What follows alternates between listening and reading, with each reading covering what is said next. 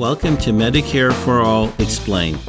This podcast will enlighten our listeners and dispel the distortions that surround Medicare for All. Medicare for All Explained is produced in collaboration with Physicians for a National Health Program and is hosted and produced by Joe Sparks. I'm your host, Joe Sparks. This is episode two, and the title is The Five E's. My guest today is Dr. Richard Bruno.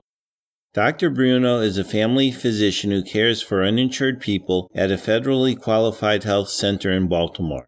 He has served on the boards of Physicians for a National Health Program, the American Academy of Family Physicians, National Physicians Alliance, American Association of Public Health Physicians, and MedChi, the Maryland State Medical Society. He has led workshops, conferences, rallies, and actions for health justice.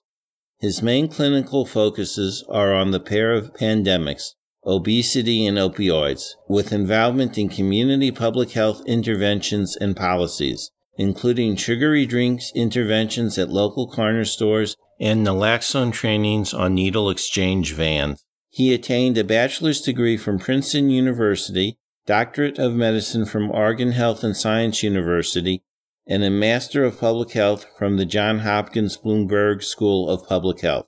He graduated from the Combined Family and Preventive Medicine Residency Program at Johns Hopkins and MedStar, a nonprofit community based health system serving the Baltimore Washington region. He and his wife of 12 years have two children and love hiking, biking, and cooking together. Dr. Richard Bruno, welcome to Medicare for All Explained. Oh, thanks very much, Joe, and please call me Richard. Thank you. So, my first question is please describe what made you decide to become a physician. Well, I've wanted to be a physician since I was a young man. I used to be a camp counselor at a kids' camp for kids with disabilities in Arkansas. And while I was taking care of kids who had spina bifida or cancer or autism, I was seeing how for one week out of the year, they were able to act like regular kids and roast marshmallows and uh, go out on canoes on the lake. And it was just a really wonderful thing to be able to take care of these young kids. But at the same time, I was also seeing the struggles and the sacrifices that their parents oftentimes had to make. One couple having to sell their house in order to pay for the chemotherapy for their young child with cancer. And so I was seeing these injustices in our healthcare system. And even though I loved taking care of these kids and I felt like I would want to be a physician to take care of uh, kids of all kinds, I realized that the system was broken and we really had to fix things. And so I decided to get into medicine, not only to be a healer, but to also work on social justice and health justice issues. You've noticed the problems in our healthcare system for a long time. Right. Describe your training and what you saw, and how did this affect your outlook? Well, I think it really came to a point of illumination when I went to medical school. And I had just learned that my friend from high school, who had been very sick for a long time, had passed away from a disease, a brain tumor that probably would not have killed him if he had just had health insurance at the time. And so for me, these great injustices I kept seeing when the patients that I took care of uh, throughout medical school. And I kept thinking, why aren't we doing more to fix the system? And help people who are falling through the cracks every single day. And I came across a paper uh, written by some uh, researchers and physicians who are part of a group called Physicians for a National Health Program. And they looked at the data around the country and they estimated that about 44,000 uninsured Americans were dying unnecessarily every year simply by being uninsured. And this kept echoing in the back of my mind as I took care of uninsured people in Portland, Oregon, who kept telling me how difficult it was for them to get the care that they needed. And so I learned more about the organization. I joined it as a first year medical student. I went to their national conferences. I met others who were also passionate about trying to fix the system. And we decided to form an organization called Students for a National Health Program because we recognize that our nursing student colleagues, our, our colleagues in dental school and public health school were also feeling that they wanted to help as well. And so actually it's been going on now for about eight years. Uh, the organization is growing hundreds and thousands of students from around the country coming together to say, we're not going to stand around and let this broken system continue to wreck the lives of the people we're trying to take care of. And we're going to work as hard as we can to fix it. One of the questions I have is given your experiences, Did this affect what position you chose or what medical clinic and or hospital you chose to work for? Oh, absolutely, Joe. I mean, the I had always known that I wanted to take care of folks who were underserved, were not able to get the care that they needed. And so I decided I would go into family medicine as a specialty because I get to take care of everybody in my community and just try and be the kind of doctor that my community needs. And for me, working in underserved population here in Baltimore City has been very rewarding because I'm able to help folks who have really been neglected and shut out by a system that's not working for them. And in terms of your experiences, how do you think that a Medicare for all system, a single payer system, would help these folks? Well, I tell you, number one, it would make it very, it would be just a godsend for so many of my patients who are really struggling with a lot of the copays and the deductibles and the premiums, uh, the monthly premiums that are going up every single year. And so for so many patients who are really trying to take care of their families and also pay their medical bills, uh, it becomes very, very difficult and becoming increasingly difficult year to year. So what a single payer system would do would sort of level the playing field you know, we would pay a little more in our taxes, our Medicare that comes out of our taxes, our payroll taxes. Every paycheck would be increased a little bit. We would not need to pay any copays or deductibles or premiums. And so I think we, you know, people would find instant relief in that respect from having these unknown costs and these, these rising costs that tend to be very financially stressful on so many people. One of the issues that people are talking about is a buy in for Medicare. Do you think that would work? and why or why not? Well, I think a buy-in for Medicare really is just sort of a, trying to chip away at the system without really addressing the fundamental problem, which is that our system is fragmented. We have hundreds of different healthcare plans from dozens of different health companies and health insurance companies. And each one of them is trying to cut services and raise profits. And in a system like that, it's very difficult for people to navigate. It's very difficult for them to maintain coverage uh, in a system where if they lose their job, they also lose their insurance and then are out of luck. So you don't think a Medicare buy-in would work? Could you give me an example of the harm caused by our fragmented healthcare system if you have the wrong plan? I have one patient who, 50 year old gentleman, I've been seeing over the past few months, came down with very, very high blood pressures that ended up uh, putting kidneys into shock, and he had to go on dialysis. He was unable to work anymore, so he lost his job. Uh, therefore, he lost his health insurance. While he was in the hospital for a few weeks, he lost his fiance who left him, and then he lost his house. So he felt like the rug had been pulled out from under him. And so he came, he comes to see me every few weeks and he's just so depressed because he has no meaning to his life anymore. He's living with his adult children. He's feeling very, very depressed. And he feels like he worked hard his whole life and he has nothing to show for it now. Before I ask my next question, I would like to remind listeners that Medicare for All is even better than traditional Medicare because it would eliminate deductibles, copays, and coinsurance for medical care and prescriptions, along with providing benefits for dental and vision. Richard, one of the things I've heard is that doctors spend a large part of their time dealing with insurance companies. Do you spend time dealing with insurance companies? Oh, wow. Joe, I, so much of my day is spent wrestling with, arguing with, um, begging health insurance companies to pay for therapies and treatments that I feel like my patients deserve. I was just on the phone today, this afternoon after clinic. I stayed an extra half hour after clinic with one of my nurses on the phone trying to figure out how we were going to get this patient her medication that she needed.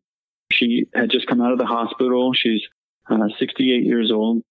She has insurance and she went to the hospital for pneumonia. She's home now and she's still having shortness of breath. She only has one of the two inhalers that she needs for her to be, you know, the maximum therapy. And one of these inhalers cost $25. And she says, Dr. Bruno, I just don't have the $25 right now. I won't have it uh, until next week. And so but what I have to do is figure out, you know, is there another inhaler that's equivalent? Is it cheaper? How can I find my patient, you know, this a cheaper version of a medication just so that she can prevent her from going back to the hospital again? Uh, these kinds of things happen all the time. So, for the lack of a $25 inhaler, not only is this person suffering, but she may have to go back to the hospital, making healthcare more expensive for all of us.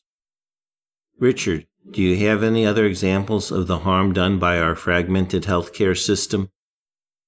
Uh, another great example is the fact that so many of my patients who come in with musculoskeletal pain, back pain, uh, any other kind of physical pain, uh, who come in and maybe have gotten some oxycodone in the emergency room or for a friend.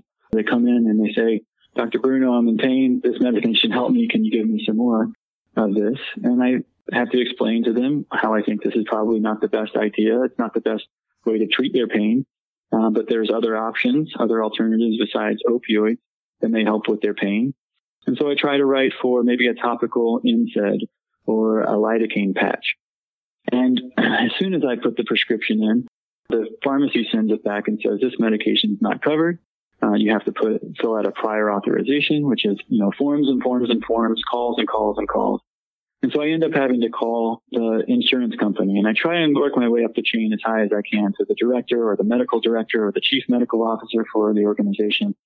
And then finally, if I can get somebody on the phone after a few days of playing phone tag, I will ask them point blank. I will say, you, you realize we have an opioid crisis in our country right now. It's easy for me to write an oxycodone prescription for this patient. But if I try to write for something, a non-opioid pain therapy for this patient, you don't cover it. So I'm begging you, please put these medications on your formulary so that you can, so that we, you know, this patient can get some better relief for their pain without the risk of having uh, to be addicted or maybe thrown back into an addiction that already exists. And unfortunately, it sort of falls on deaf ears. You know, this is something that is a systemic problem. These cheap medications are not paid for by insurance companies. And so therefore, maybe my patient has gone off and gotten some more oxycodone from, from someone off the street uh, maybe they have um, gone back to the emergency room. But the point is, is that their their pain is untreated. They're trying to, to go and find other ways. And if insurance companies would simply put these types of medications on their formularies or cover these kind of medications, um, it would do a lot better to help stymie this opioid crisis that we have in our country right now. I would like to say that I find it appalling to learn that the insurance companies are making the opioid crisis worse. Well, for that particular example, the point is, is that the insurance companies are looking at it from a cost standpoint. They're saying we're not going to pay for a more expensive medication, even though it's less addictive and less likely to cause harm to the patient. They're not willing to consider it because they're only looking at the bottom line. They're not looking at the, the social repercussions downstream of addiction. And so, you know, it just goes to show you how money focused these insurance companies are uh, these private health insurance companies. And, and, and honestly, I don't think they care. Since we were speaking about treating pain, have you also noticed that there is a lot of pain and suffering because people cannot get non life threatening conditions treated? Oh, absolutely. I see it all the time. Patients who have slow growing or chronic conditions that are sort of festering, patients who go undiagnosed with diabetes, who end up getting wounds on their feet and end up having to have their foot amputated before they're even diagnosed with diabetes. Uh, these kinds of problems are are rampant throughout our society, and healthcare access is one of the, the main issues. Being able to access a physician and, and somebody who can take care of you through any part of your life, any any issue that's coming down the line. These are problems that I think we really need to address head on. And universal health care, Medicare for all, a single payer system, for me, uh, made the most sense. Don't you wish that you could do what is medically necessary and what is in the best interest of the patient? I think that's what every provider would like to be able to do. And not have to spend time, if you'll pardon my little joke, but it's true, having to spend time with our deny care system. right. That's right. I I did not go to medical school to learn how to argue with insurance companies over the phone. I went to take care of my patients. Speaking of dealing with insurance companies over the phone, do the representatives have any medical training? Oh, no, Joe, not at all. You know, so many of the folks, the representatives from the insurance companies on the phone have no medical training at all. And they're simply just clicking buttons on a computer program. So they'll ask me, you know, have we tried this or have we done this? And, you know, they'll click the buttons and then they'll say, nope, your person, your patient does not qualify to get this type of medication uh, paid for, and you're out of luck. And it just feels so inhuman the way that they have no interest in learning about why the patient is in that situation. Uh, they're just simply there to protect the moneyed interests of the organization. One of the things I think that's important also, we've been focusing on the human element, which of course is the most important issue. But a Medicare for All system would save the country lots of money. Well, I know that there's been great debate on the national stage. The Congressional Budget Office has looked at what the savings would be. You have various institutions who have estimated what particular bills would do, you know, from Senator Bernie Sanders' bill, which is Senate Bill 1804, and the similar House bill, which is HR 676 and, and how those would, would be able to save money over the next 10 years. And pretty much across the board, you know, there's, there's savings to be found. And I think that not only is it fiscally responsible to move toward a, a more financially feasible system, so many uncalculable costs of just people who are not stressed knowing that they can take whatever job they, they want, you know, that they can feel the freedom of having the ability to go on vacation and not have to worry about incurring some sort of out of network cost simply because they're not in a place where their health insurance company covers care. You know, there's so many psychological burdens on people because our system is so fragmented. So instantly, if we had, you know, Medicare for all type system, I think it would free people up from the yoke of having financial burdens, you know, from the, the monthly premium to the copays to the to the deductibles. You know, a lot of folks take out high deductible plans because uh, it comes with a lower premium. But you know, at any point they could get hit by a truck and have to pay five thousand dollars just to get care. And so, you know, these these kinds of things I think are untenable and, in my opinion, unethical uh, to put people through this kind of stress when there's a better way. One of the best things we could do for healthcare would be the Medicare for All. As we discussed, not only would that help people in terms of the financial and to get the medical care they need, but doctors could actually do the work that they were trained for instead of fighting insurance companies. Right. Um, I like to think about the five E's. The five E's are like a, it's an acronym that I use to try and uh, explain to people why I think a Medicare for all system would be far superior to our current system. And some of the E's we've already kind of talked about already, but I'll just go ahead and lay it out there if that's okay. Oh, that'd be great. Uh, so the first E is ethical. You know, a, a single payer system and a, a, Medicare for all system would, would be more ethical. It's, it's something that our, our modern society uh, should not have to punish people for being sick. It's also true that in our country, you know, you can get a lawyer appointed to you if you get accused of a crime. But if you come down with a disease that you didn't want or ask for, you don't necessarily get a free doctor appointed to you. So an ethical society view would be one in which everyone is able to get the care that they need. And so I think that's the first E. It really is very striking. The second, of course, is the economical issue that we've discussed already. Uh, the problems with making people pay when they're sick is just tragic when, you know, someone gets hurt and they have to end up paying and they have to maybe lose work because of their injury and they lose even more pay, you know, we're kicking people while they're down. An economical system that is more economically fair, you know, would be the Medicare for all system. Uh, where there are no premiums or copays or deductibles, and where people know that they're paying out of their payroll tax every paycheck, and they know that they'll be able to get the care that they need when they need it. The third E is efficient. So we've talked about these inefficiencies, you know, these problems going back and forth with insurance companies, providers struggling to get the care that they need for their patients.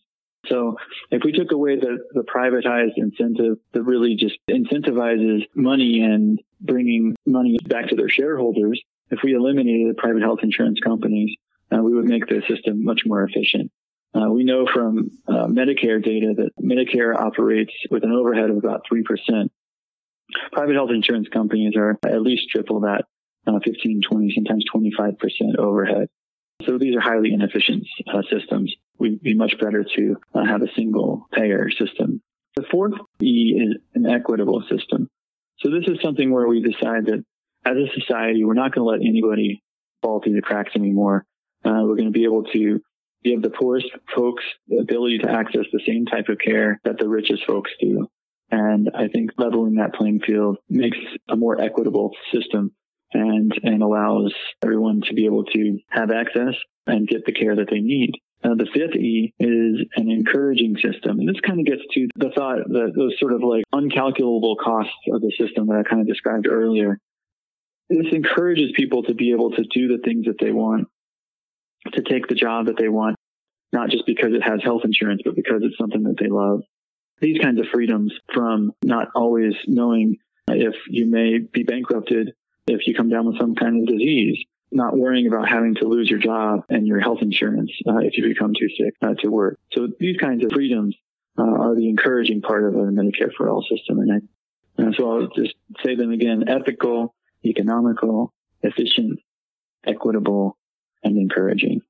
I think those are great takeaways. We lose so much productivity from our current healthcare system. And I think people, once they would experience a single payer system, would really be thrilled with it. Look how the attitudes changed just with the Affordable Care Act once people saw its benefits. Those right. benefits are a small part, I think, of what a Medicare for all system would provide. Agreed. Yeah. I mean, I've gone on GoFundMe and I've looked, I've searched for medical bills if you if you do that, you'll see one million seventeen thousand five hundred and seventy two people who are literally begging strangers for money to help with their medical problems. We live in a society that, that that's just neglecting these people. And until we actually fight and win a Medicare for all type of system, then we're going to be continually letting these people down. Again, another great takeaway. And Richard, would you have anything else that you'd like to add? Sure. You know, sometimes, Joe, people push back when I talk about Medicare for all. Some people have this notion that, well, why should I have to pay for that guy? Because he's just going to smoke and drink and he's not going to take care of himself. He needs to take some personal responsibility. You know, that's the cure for our health care.